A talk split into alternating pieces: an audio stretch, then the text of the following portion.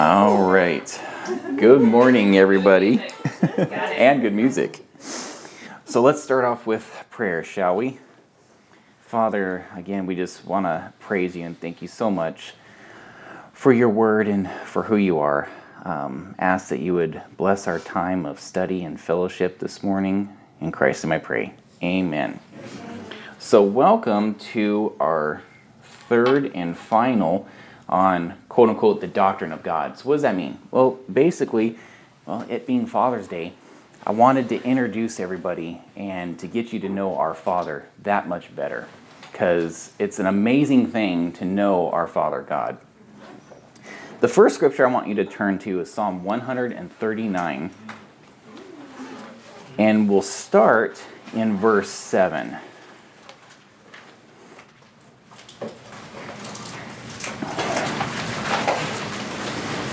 So we're going to go Psalm one thirty-nine, verses seven through twelve.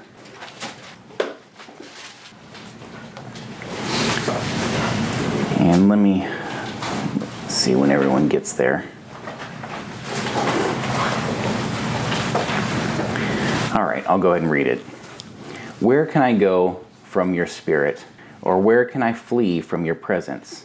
If I ascend into heaven, you are there. If I make my bed in hell, some of you might have Sheol, behold, you are there. If I take the wings of the morning and dwell in the uttermost parts of the sea, even there your hand shall lead me, and your right hand shall hold me. If I say, surely the darkness shall fall on me, even the night shall be light about me. Indeed, the darkness shall not hide from you, but the night shines as the day. The darkness and the light are both alike to you. So, this verse shows, if you want the fancy theological term, it's called omnipresence.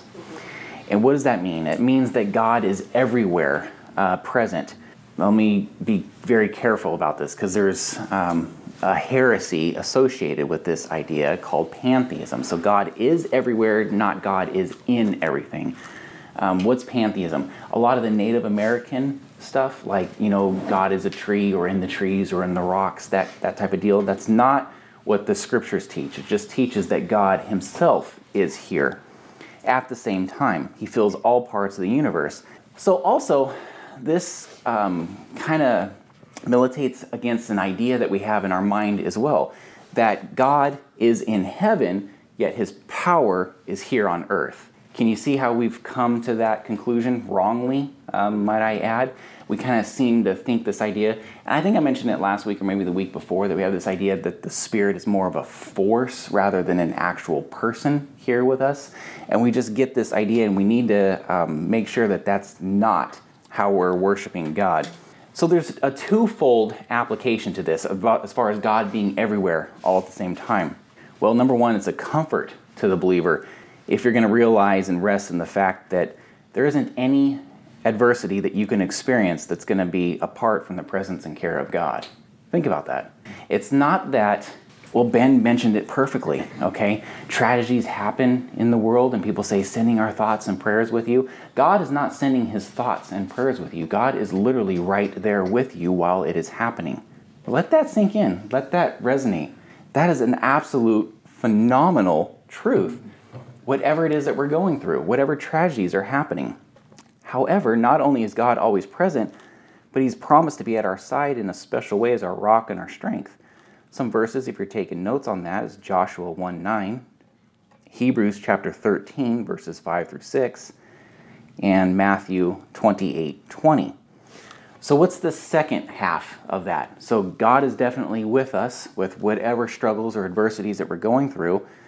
It's also a warning against disobedience and a preventative against sin. So we can't commit a single sin without God being there. Think about that one, right? How sobering is that? But he was there and saw it before it happened. Exactly. We don't have a thought or an intent of our heart without God knowing and feeling it. So no wrong desire ever escapes his presence. No matter how we may fool others, we never fool our omnipresent, omniscient God. We can't escape from the presence of God. I mean, that's a very sobering thought as a Christian.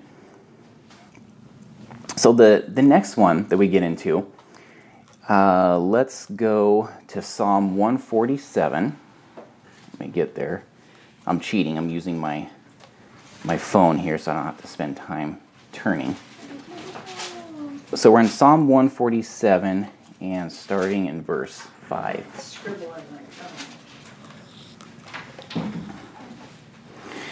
So Psalm one forty-seven, five says, "Great is our Lord and mighty in power.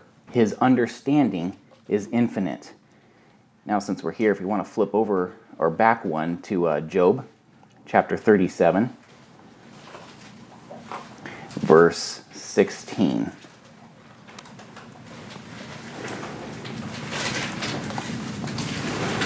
What did you say? Job chapter thirty-seven, verse sixteen.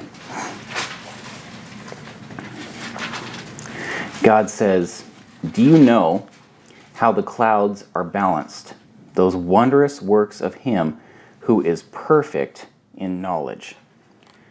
So what are these two verses teaching? Well, it's it's showing, the, again, the fancy term is omniscience.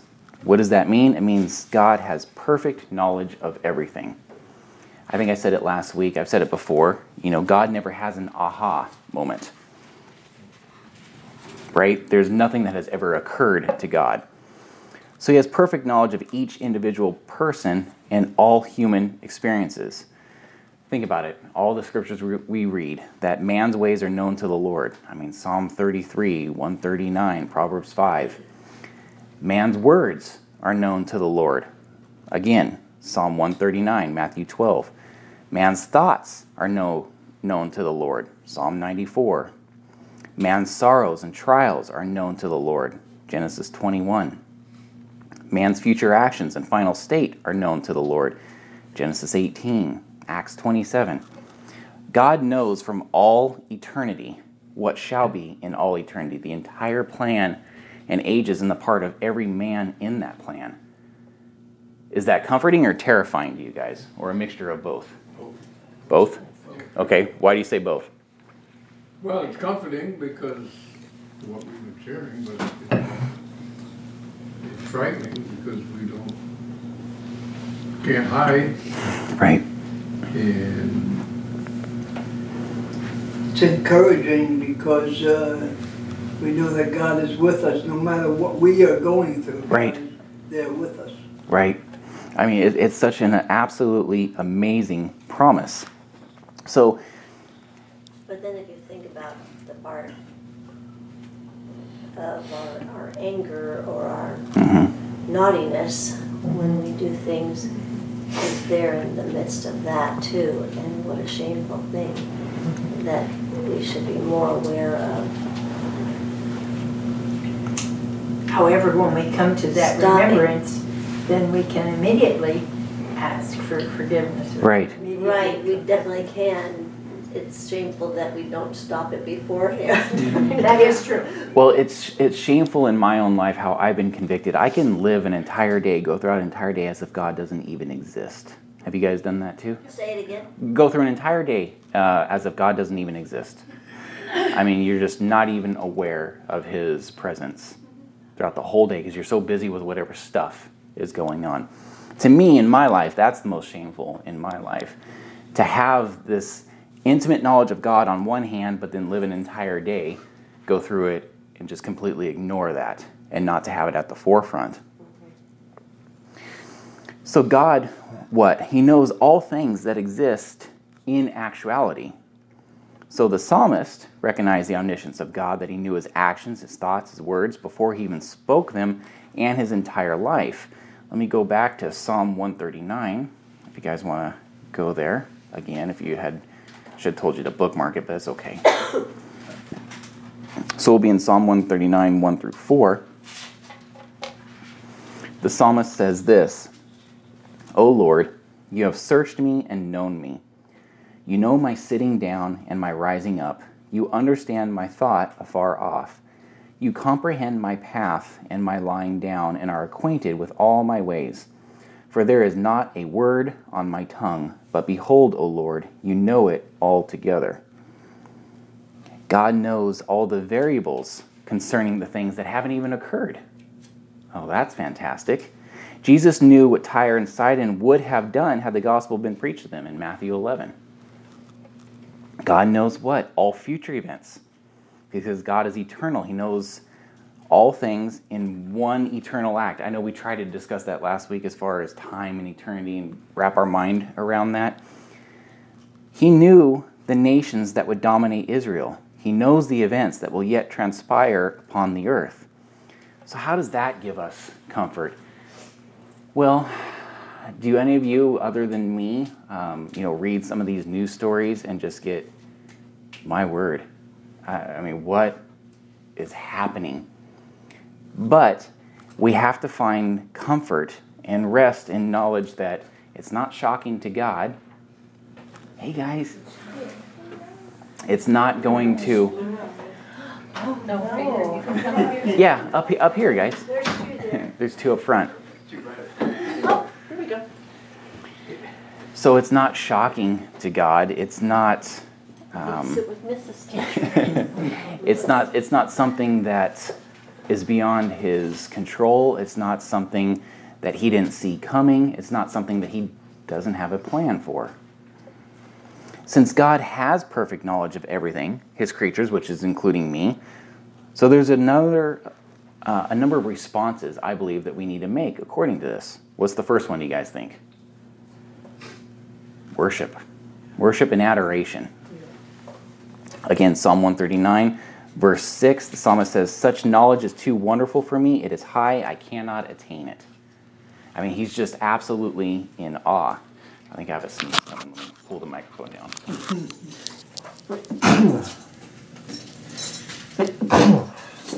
Excuse me. Are you not? Yeah, I'm good. Thank you. He always sneezes twice. So submission also.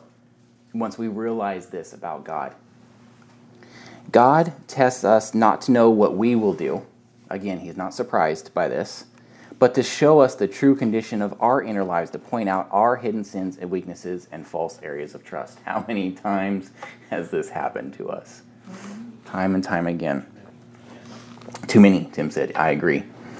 Personal comfort, rest comes in that knowledge that the Lord knows the way that I take with its temptation and trials. He also knows our frame, takes into account that we are dust, Psalm one oh three. Like Hagar said, in confidence of God's love and care, "You are a God who sees me." I thought that was an interesting phrase when she responded to God that way in Genesis sixteen. Confidence in prayer that my prayer will not be lost among the millions. Do you guys ever feel that way when you're praying, that it's just kind of going no further than the ceiling and then that's that? But that's not true, regardless of how we feel. That's absolutely not true. That's not what the scriptures teach. God knows the best answer, the real desires and needs of our heart, and that my often inability to know how to pray is not going to hinder God's loving and watchful care before my needs. Isaiah sixty-five, "It will also come to pass that before they call, I will answer, and while they are still speaking, I will hear."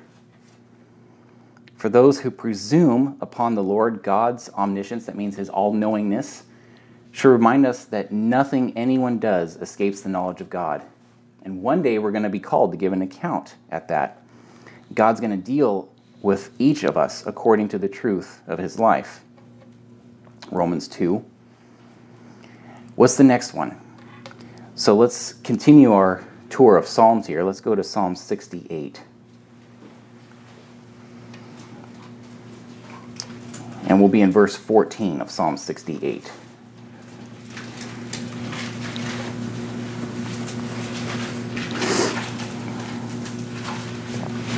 The psalmist says this, "When the Almighty scattered kings in it, it was white as snow as Zalman." And we can go to another chapter in Psalms, Psalm ninety-one.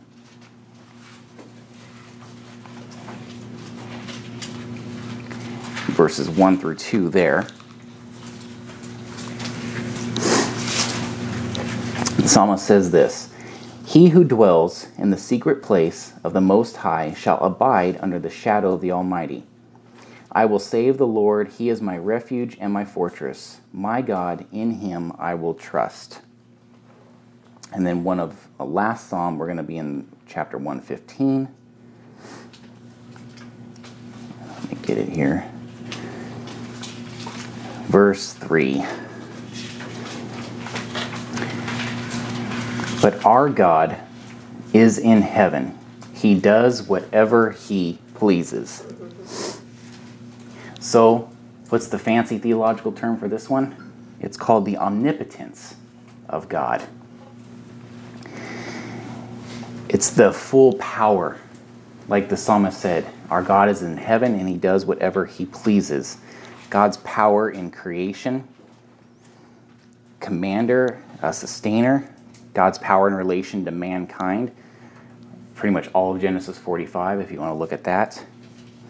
God's power in relation to the heavenly host, that's Daniel chapter four. Here's the real comforting one. God's power in relation to his, to Satan and his hosts.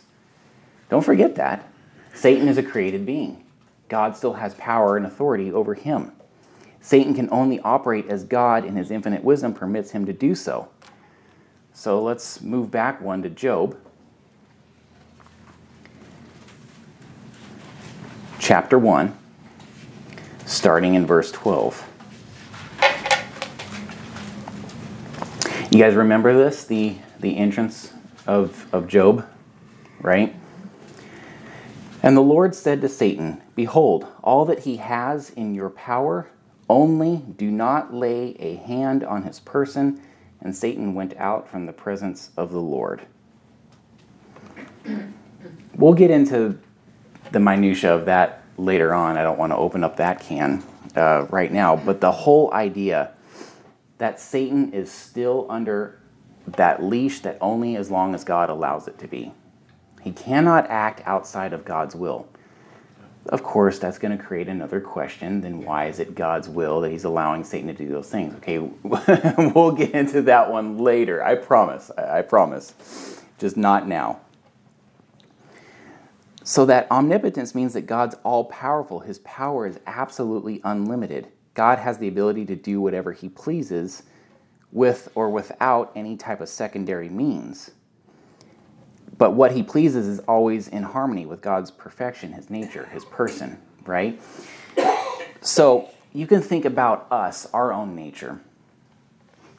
Some of the things that we want to do that is in our pleasure are, of course, are in direct contradiction to God, right? Because of his holy nature and our sinful nature takes over. That's not so with God. God never has those, you know, where you have to stifle these desires. That doesn't occur with God. There is both authority and ability to perform them. So in man, there may be authority to do something, but no ability to perform it. Such as like uh, if you have a coup d'etat, a rightful king of a nation is deposed. There may, uh, there may be no authority, but there may be power in a rebel king, who because of all forces at his disposal usurps the authority of the rightful king. In Matthew twenty-eight, Christ said, all authority, which means authority to act, and power and ability to act, have been given to me in heaven and on earth. Think about that. That is an amazing claim. All authority has been given to me in heaven and on earth. Christ had uttered those words. So what does that mean? That means God's power is such that he can do whatever he pleases without difficulty or any resistance. Which verse, which verse was that one? That is in, thanks Margaret, uh, Matthew twenty-eight eighteen. So imagine that. God can do whatever he pleases without any difficulty or resistance. Though Satan and man may attempt to resist it, God's power can't be checked, it can't be restrained, frustrated. Think about having reminded stubborn Israel who had resisted God's will that Yahweh alone was God and there was none to compare with him. God made this declaration to that nation in Isaiah forty-six ten, declaring the end from the beginning and from ancient times, things which have not been done, saying, my purpose will be established and I will accomplish all my good pleasure. That puts meaning to the term God is all-powerful. Oh, hugely so. Absolutely hugely so. it also gives me great um, comfort and hope, because whatever idiotic thing I'm doing that day, I'm not thwarting God's purpose that day. Now, hear what I'm saying, okay? And I understand it. Sometimes we have these issues and we're saying, but, you know, this guy goes out there and claims he's a Christian and just lives like an absolute devil. I'm not saying that those two are the same, that if I'm having an idiotic moment, that I can go out and live exactly according to my desires, right? What does James have to say about that? If I'm have no transformation and no evidence that I'm a citizen of the kingdom of heaven, James says, you never were to begin with, period, right? Isaiah forty, twenty-eight, God says, do you not know, have you not heard, the everlasting God, the Lord, the creator of the ends of the earth, does not become weary or tired. His understanding is inscrutable. Isaiah forty-five, twelve, it is I who made the earth and created man upon it. I stretched out the heavens with my hands, and I ordained all their host. So this idea of God being all-powerful doesn't imply the exercise of all of his power. He has power over his power. Does that make sense? Do you need me to, to rephrase that again? He's in control. Exactly. Do you have, especially guys, it's it's just in our nature. Have you guys ever lost it? Right? That doesn't happen with God, which surprises me, because I look at the world and I'm like, I mean, even in Genesis six, right, with the flood, it's not that all of a sudden God lost it and just said, that's it. This was actually calculated. They gave them one hundred years. Yeah, right, Lucky. He gave them one hundred years. What about Sodom and Gomorrah, too? Right. He gave Abraham a chance to get Lot out of there. Yep.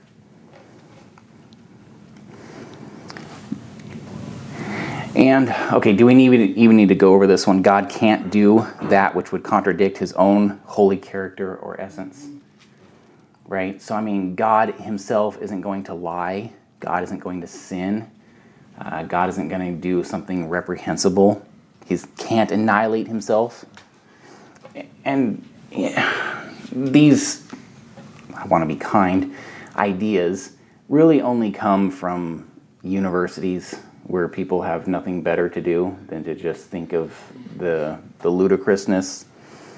He can't go back on his word because he is faithful. Second Timothy two.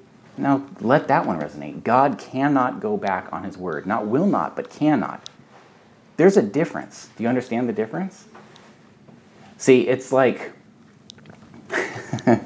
you know, if we give our word that we're going to do something, and if somebody is just that most upright person that you know that will never go back on their word, there is a possibility that something that could happen that would cause them to go back on their word, right? That possibility doesn't even exist with God.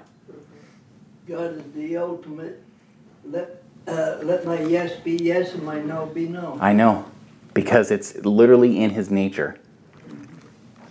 He can't be tempted because he's absolute holiness.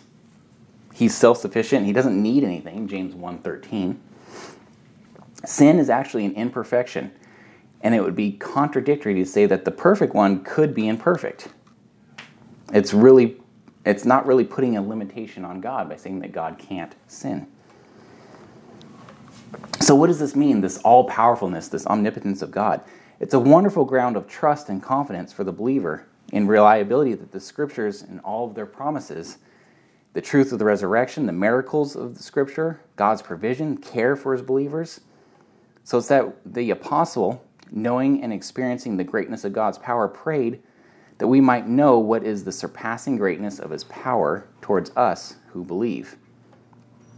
Ephesians one, eighteen through twenty-three, Paul wrote this, I pray also that the eyes of your heart may be enlightened, in order that you may know the hope to which he has called you, the riches of his glorious inheritance in the saints, and his incomparably great power for us who believe.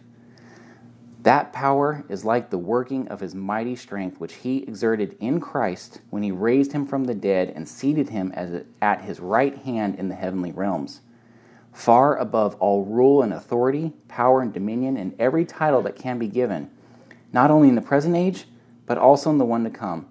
And God placed all things under his feet and appointed him to be head over everything for the church, which is his body, the fullness of him who fills everything in every way. That is an amazing picture of just the power of God. Still, with God's powerful word in our hands and with the experience of his power in our lives, God's power is so great, according to Ephesians three twenty, God is able to do beyond all we can ask or think according to the power at work in us. Of course, all to the glory of God. Again, Ephesians three twenty, now to him who is able to do exceeding abundantly beyond all that we ask or think, according to the power that works within us. Gosh, that's cool. That there isn't anything we or anyone else or Satan can do to thwart that power of God. So let's kind of recap, okay? Let's what we know about our awesome Father. He knows everything. He's everywhere. He's perfectly good. He is all-powerful that nothing can thwart. I mean, think just think on the awesomeness of that. How cool is that, that there isn't anything that God plans to do, and whatever God plans to do is perfectly good, that it can't not happen, to That's use. True salvation. Yes, absolutely. And that leads us into our next part, God's sovereignty, meaning that his will can't be frustrated. So, since we're in Psalms already, let's go to one oh three. Oh, sorry, we were in Job, but going back and forth.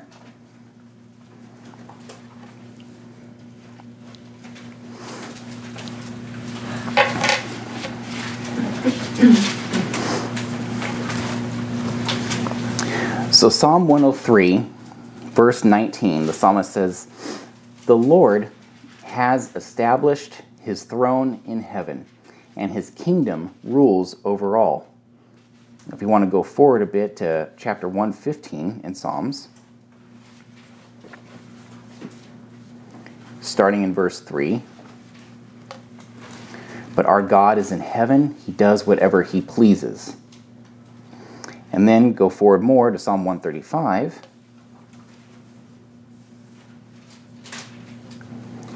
Verse six.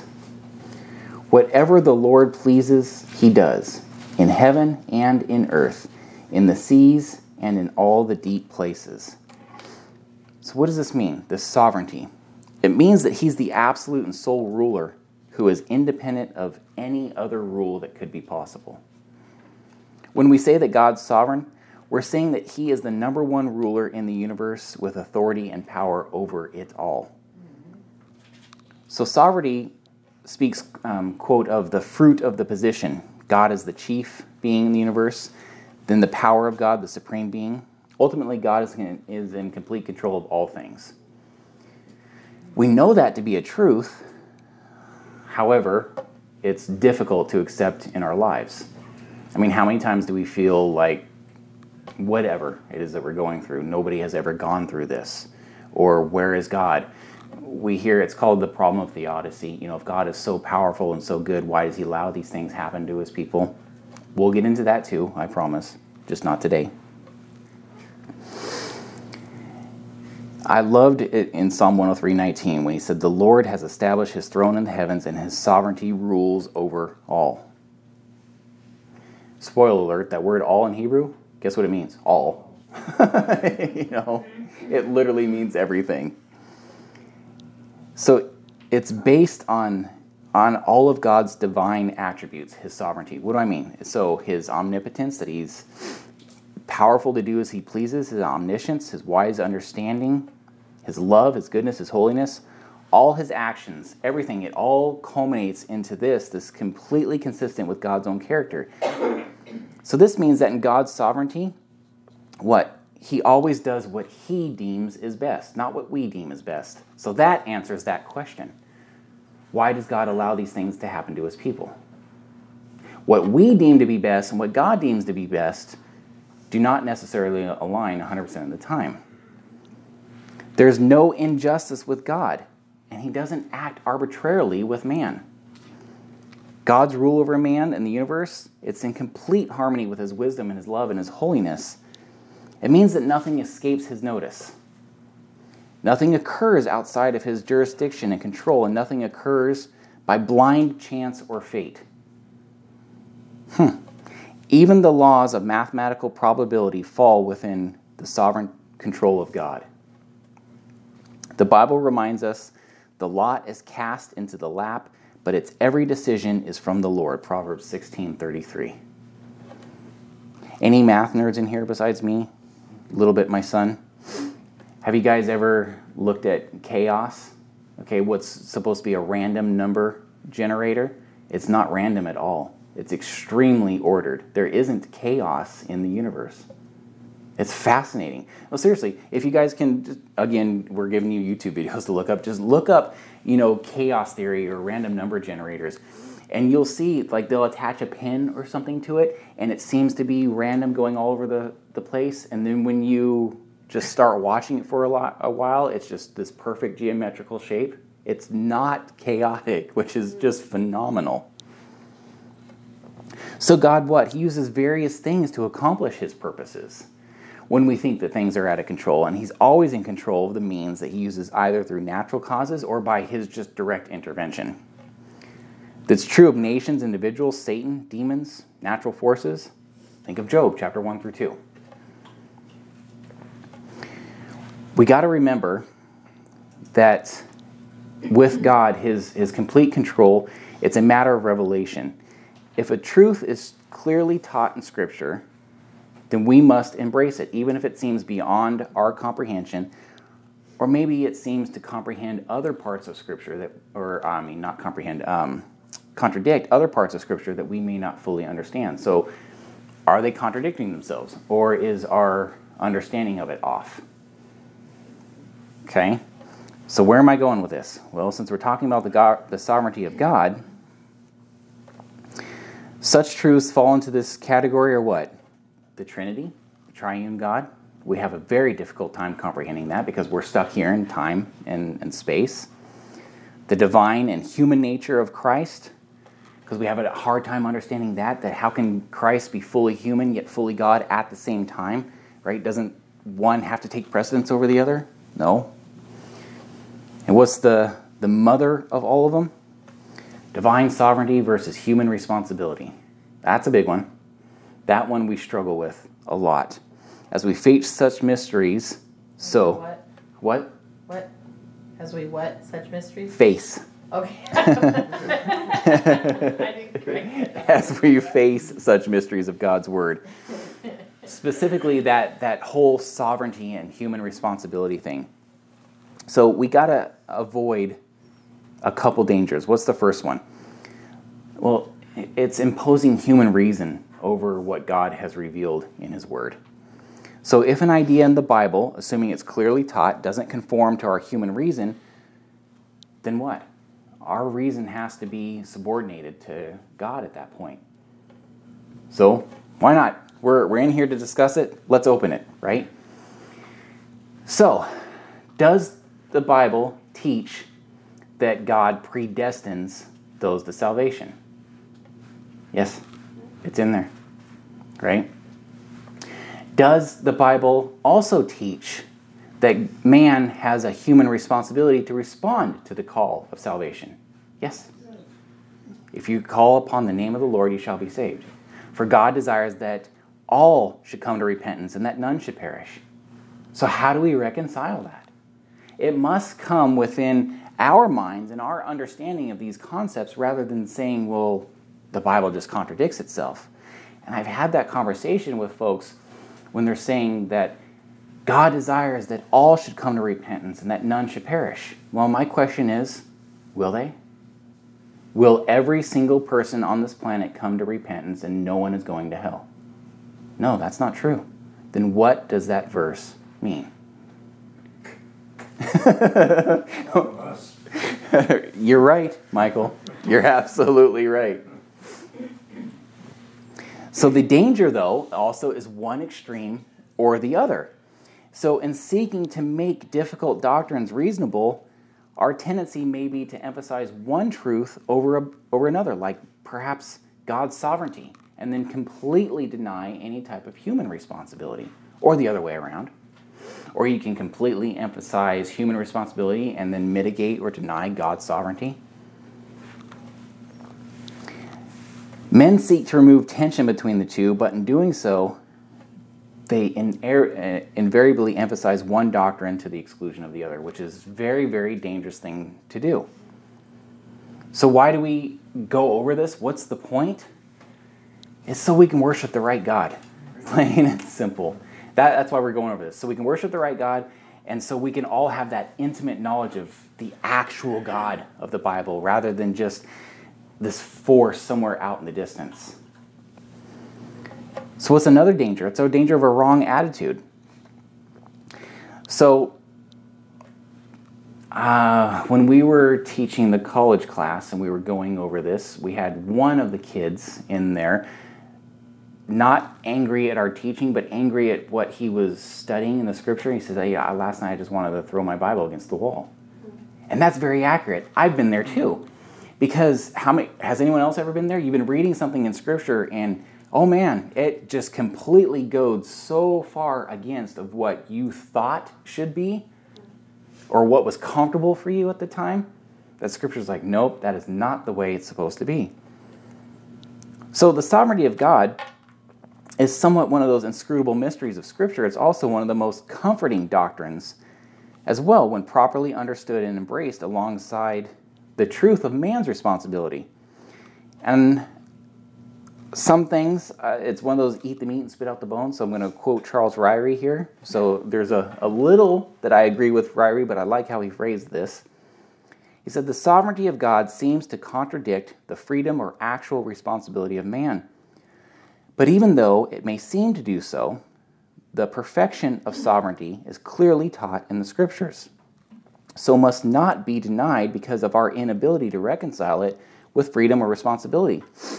Also, if God is sovereign, how can the creation be filled with evil? Oh yeah, let's, let's open up that one too. Why not? So how's that work? Did you guys ever wonder that? If God is completely sovereign and in control of all things, why does evil exist? Why would he ever, ever even want that to exist? So man was created with what? Was he created with a genuine freedom? Yeah. What's that, Michael? I said at first. At first, yep. But the exercise of that freedom is rebellion against God, and it, that introduced sin to the human race. Though God was the designer of the plan, he was not involved in the commission of evil on the part of Satan or of Adam subsequently. So remember when I'm talking about you can have leaning one side too far or the other? There are some that so emphasize the sovereignty of God that they can't, in their minds, reconcile evil being in the world, so they come to the conclusion that God has to be responsible for the evil directly because his sovereignty cannot be thwarted. That's a dangerous idea. Aren't you, with that thought, elevating yourself above God? How so? Do, what do you mean? Do you want to unpack well, that a bit? If you're saying that God's sovereignty, uh, so he's the cause of it all, mm-hmm. That's putting yourself above him. You're making you're making your thoughts and your um, your understanding right higher than God's thoughts and understanding. Right. Which is dangerous. Yeah. Passing off the responsibility for our sin onto God. Yeah. Saying I'm, I'm sinning, it must be God's will that I'm sinning. So. Yeah. And we've heard that before. Yeah, it must be God's will that I'm sinning, or, you know, if God wanted me to stop having premarital sex, he would just stop me. Uh, that's not how that works. you know, not not how that works. That's not the, the God of the Scriptures. And we saw it in the first account. I mean, gutsiest thing that I've ever seen in Scripture is when Adam, confronted with his sin, what does he say? To God, the woman that you gave to be with me. You gave her to me, God. It's your problem, not mine. I mean, I can't. Every time I read that, I chuckle. I'm like, I can't imagine standing before the Creator and telling him, yes, you could. He gave you. But I'm not going to tell him that.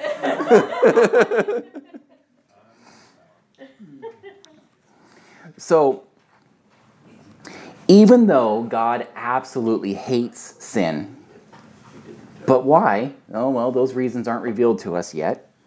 Sin is present by his permission. So what does that mean? It means sin must be in God's eternal plan, or God can't be sovereign. Yeah. So where, where do we go with that? Just drop it, honestly, because we, we we can't. We're going to start to get human philosophy in that. Well, it's the greater good defense. It is. The, the greater good. It gets back to the to the fact that he didn't create robots, and he wants us to love us because of who he is, mm-hmm. um, and not because we have no option. Right. Oh, but I'd love to have no option. I'd love to be a robot. It would. I'd love my kids to be robots. I think every parent would. So when we're looking at this, and sin being in the world, and God being sovereign, like I said, it has to be within God's eternal plan. We have an idea of what brings God glory, but God has the ultimate idea and knowledge of what brings him glory, and think that's the ultimate end, is what brings God glory. We're thinking sin somehow doesn't bring God glory. Oh, but it does. Because it's the greatest redemption story ever told. Without it, we wouldn't have that. So now we get into what? Well, holiness. This whole idea that God is perfectly set apart. God is perfectly holy. Notice the theme here with Psalms. So now we're going to be in ninety-nine. If you guys haven't spent much time in Psalms, I would definitely encourage you to.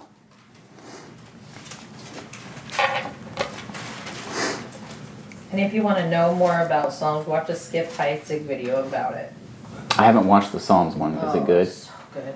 Okay. Yeah, Bible from thirty thousand feet, the, the Psalms one.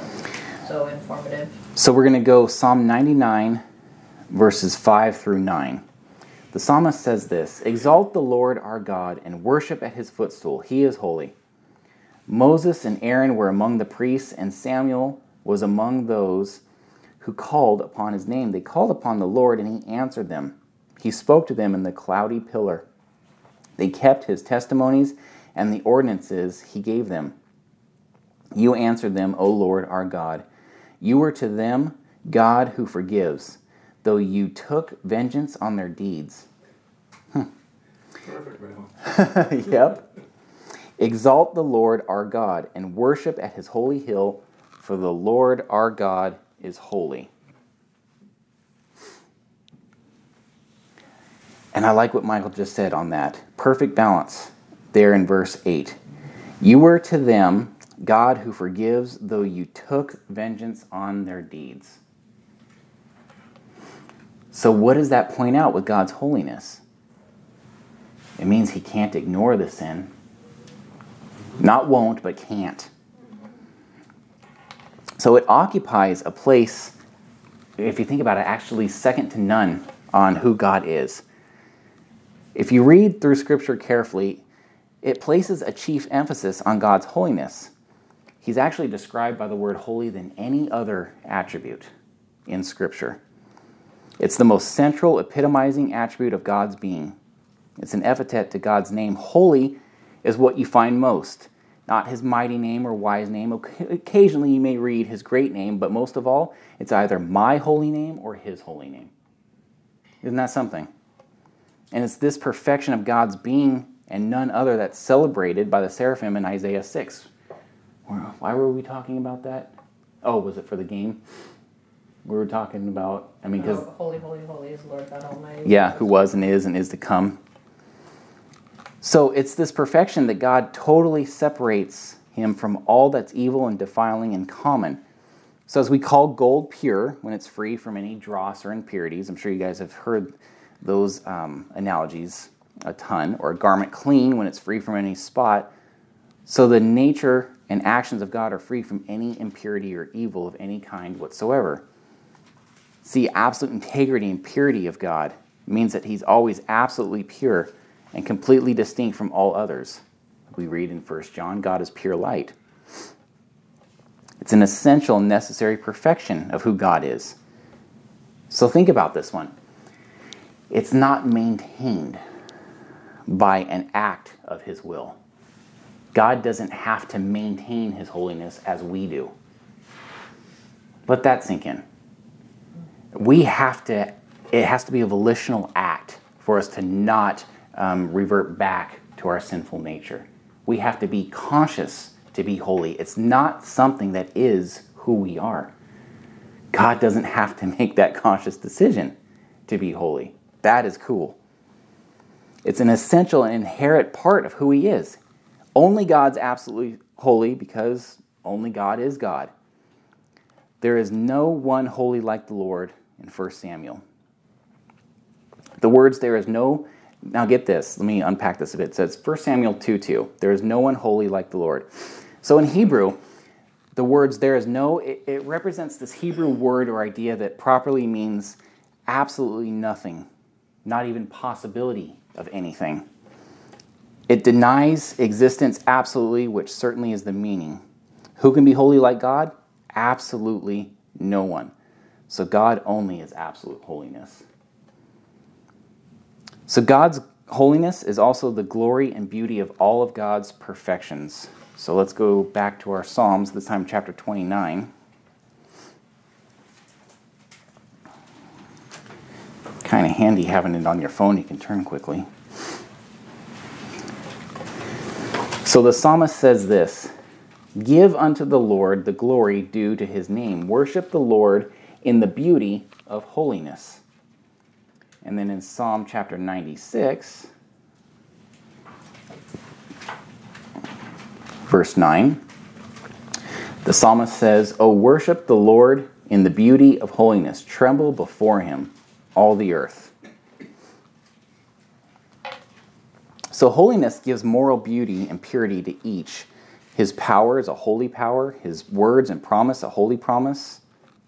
His name, which stands for everything, who God is, is a holy name. His throne, a holy throne. So everything about God, his wisdom, knowledge, mercy, grace, love, goodness, everything, all operate within God's absolute perfect holiness. So that's the end here. Um, like I said, we try to take a nineteen-week seminary course and, and drill it down into three sessions. But the whole idea is I wanted you guys to understand just who God our Father is a little bit better.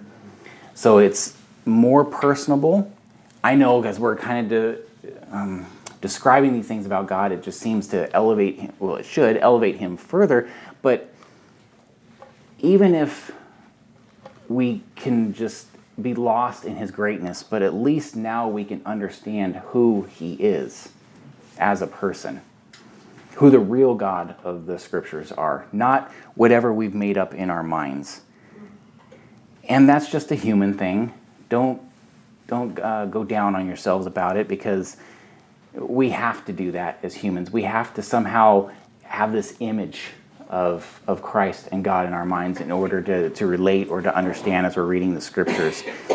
But just make sure that it's the God of the scriptures, not of some God of your own understanding. So any questions? I know, totally just... yeah, no questions whatsoever on the doctrine of God, right? So why did the writings of God end? They're Revelations, and so we don't have any uh, like biblical outstanding scholars uh-huh. or uh, whatever right now writing about this time and the coming, the second coming. Well, because th- they already did. I mean, in, in Revelation, it, it literally goes from beginning to end. Uh, it's complete. Okay. There's there's nothing new that would be needed. Um, nothing at all. We we have everything needed for us. We have the creation account. We have the end of the world. We have salvation through Christ. We have the beginning of the church, how the churches should be ran. We have how to raise our families. I, there isn't anything that's needed, that's left. Good question, though. Just leave us hanging for two thousand. Well, not hanging. I mean, we know what is going to happen. right? We absolutely have knowledge of how it's going to end, down to pretty much day-by-day account. I mean, God gave us a play-by-play in Revelation. We just finished Revelation for our home group, and it is. It's just an it's an absolute, we can see and understand and know what's going to happen.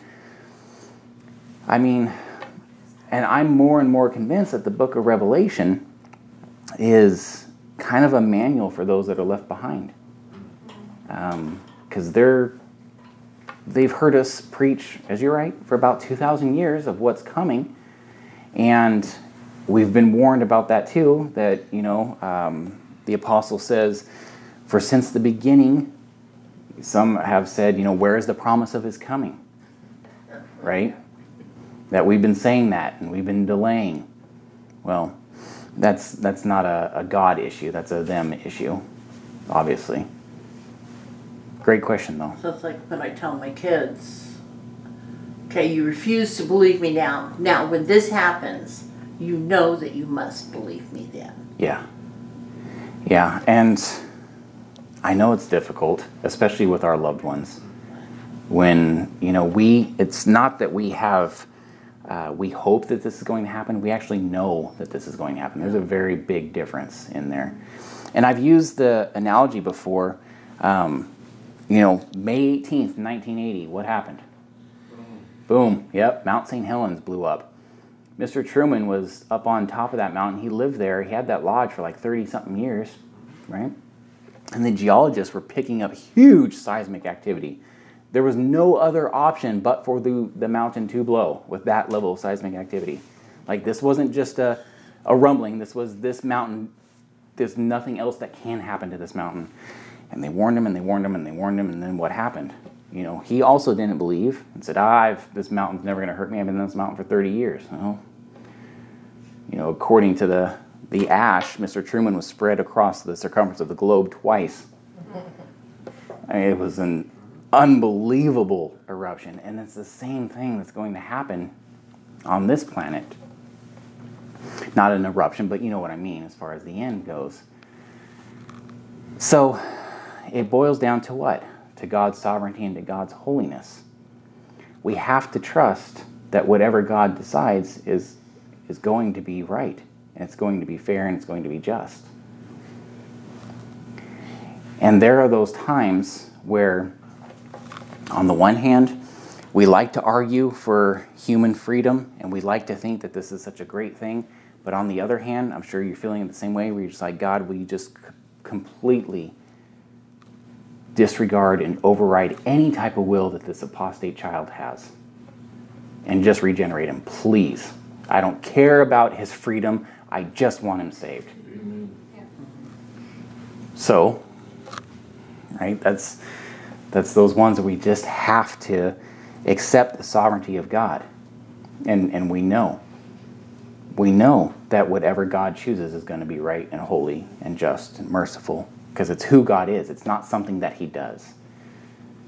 I know, very difficult, very, very difficult for those of us that have the our unsaved loved ones.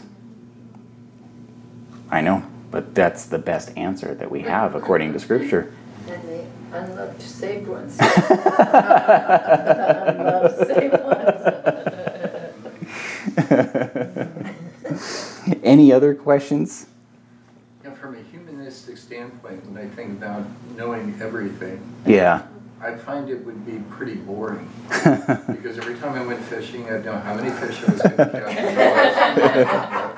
Every time I sat down to a football game, I'd know who yeah. the score was. And if I was all-powerful, that'd be boring too, because then I could decide the outcome. And so, and I don't want to give to God human feelings. Mm-hmm. But on the other hand, you wonder, does God get bored? And if I always think of boredom as like a sin. Right. Because when I get bored in church, well, I'm sinning because I'm not really paying attention or I'm not doing something. So God can't get, under that circumstance, God can't get bored because that means God is sinning. Right. So how can he know everything and have everything and do everything and still find satisfaction in what happens? Good question. I don't have an easy answer for you. I mean, the only answer that I have with that is what we went over before. I mean, you can't put those human attributes on God. You, yeah, that's what I was saying. You just, you personally, you just can't. Yeah. Yeah, Tim. We can't fathom the love that He has for us. No. The great love that He has for us, and even though He knows everything and He He sets everything in order, there's still that love that encompasses all of what He does for us. Yeah. And yet, before time began, He was perfectly satisfied. Yeah. For us, He didn't need us. Yeah, did we bring that up last week? Uh, before, for those listening online, yeah, uh, my son brought up before time began, God was perfectly satisfied. It's not, humanity wasn't created because God was lonely. That's not a thing. God didn't need us, right? We added to the headache, if anything. You know? He created to glorify Himself. Yep. And he and he and he has satisfaction in being praised and glorified. And Revelation says, well, that's what we're going to do forever in heaven. Right. And the new earth. And with this group going to heaven, God will not be bored.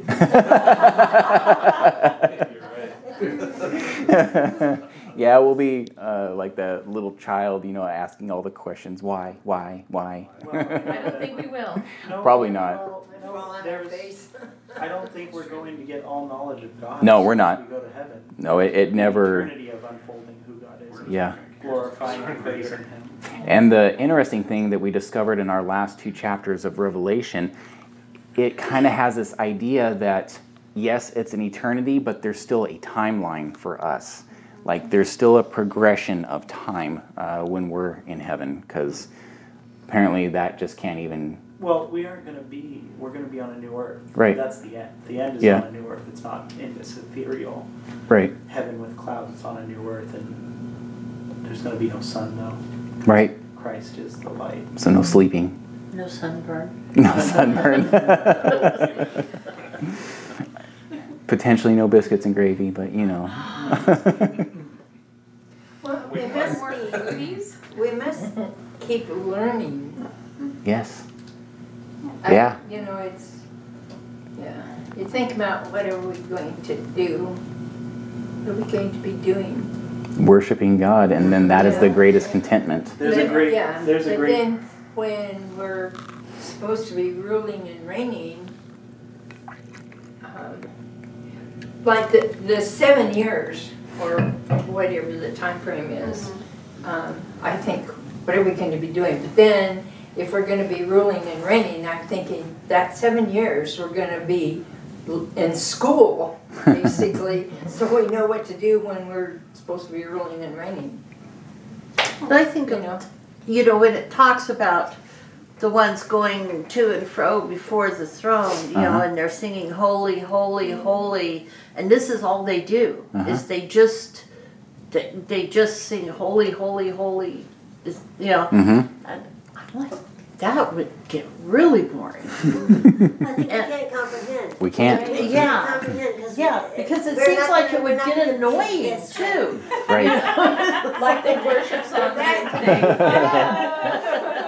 That's right. The singer's problems, you know, there's horses there. Somebody's got to take care of the horses. I hope. You volunteer, guys. I'm going to vote. And this... Oh, there's a great book by Randy Alcorn called fifty days in Heaven. It's not one of those yeah. st- stupid books about somebody claiming that they went to heaven. It's actually just a, a great book of just talking about what heaven may be like from a biblical standpoint, and it's a really good book. I've heard about how, you know, the, the good things that aren't inherently a result of the fall on earth, mm-hmm. good food, right? That's not going to not be in heaven, right? It's just going to be better, yeah. Somehow, I I, I know. Good good experiences. Yeah, Michael. The nature, all of that stuff. Adam was created perfect. Mm-hmm. Yes. And he was created to work. Mm-hmm. Yep. So when we get to heaven, yeah. we'll we're going to work. Yeah. And we're going to learn. I'm going to take care of the horses. I mean, if this if this isn't the perfect example of the difference between God's holiness and our um, well, the basement. I don't know what is, because here we are in jest but half seriousness complaining about how bored we are going to be in heaven. Yeah, and worrying that, but see, there won't be competition. No. There won't be um, wages to worry nope. about. It's not going to be that kind of a world. It's, it's, no. I mean, I don't know what it's going to be, but it's going to be good. I know. You know, there's something. Well, if I don't hurt there. no, no, there will be no pain. No, no health issues. You'll be able to run and not get tired. I mean, yeah, just a phenomenal, phenomenal. And we're worshiping the Creator yeah. right there with us, well, as in with sight.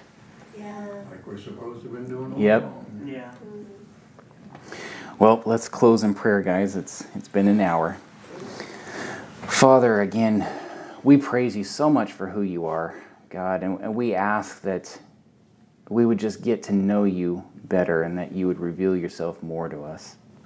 God, I know that's a us issue, but that we would constantly seek you and worship you and worship you more importantly in truth, Lord. Uh, please bless our day as we go out. Keep all of us safe if we're planning any trips or anything. In Christ name I pray. Amen. Amen.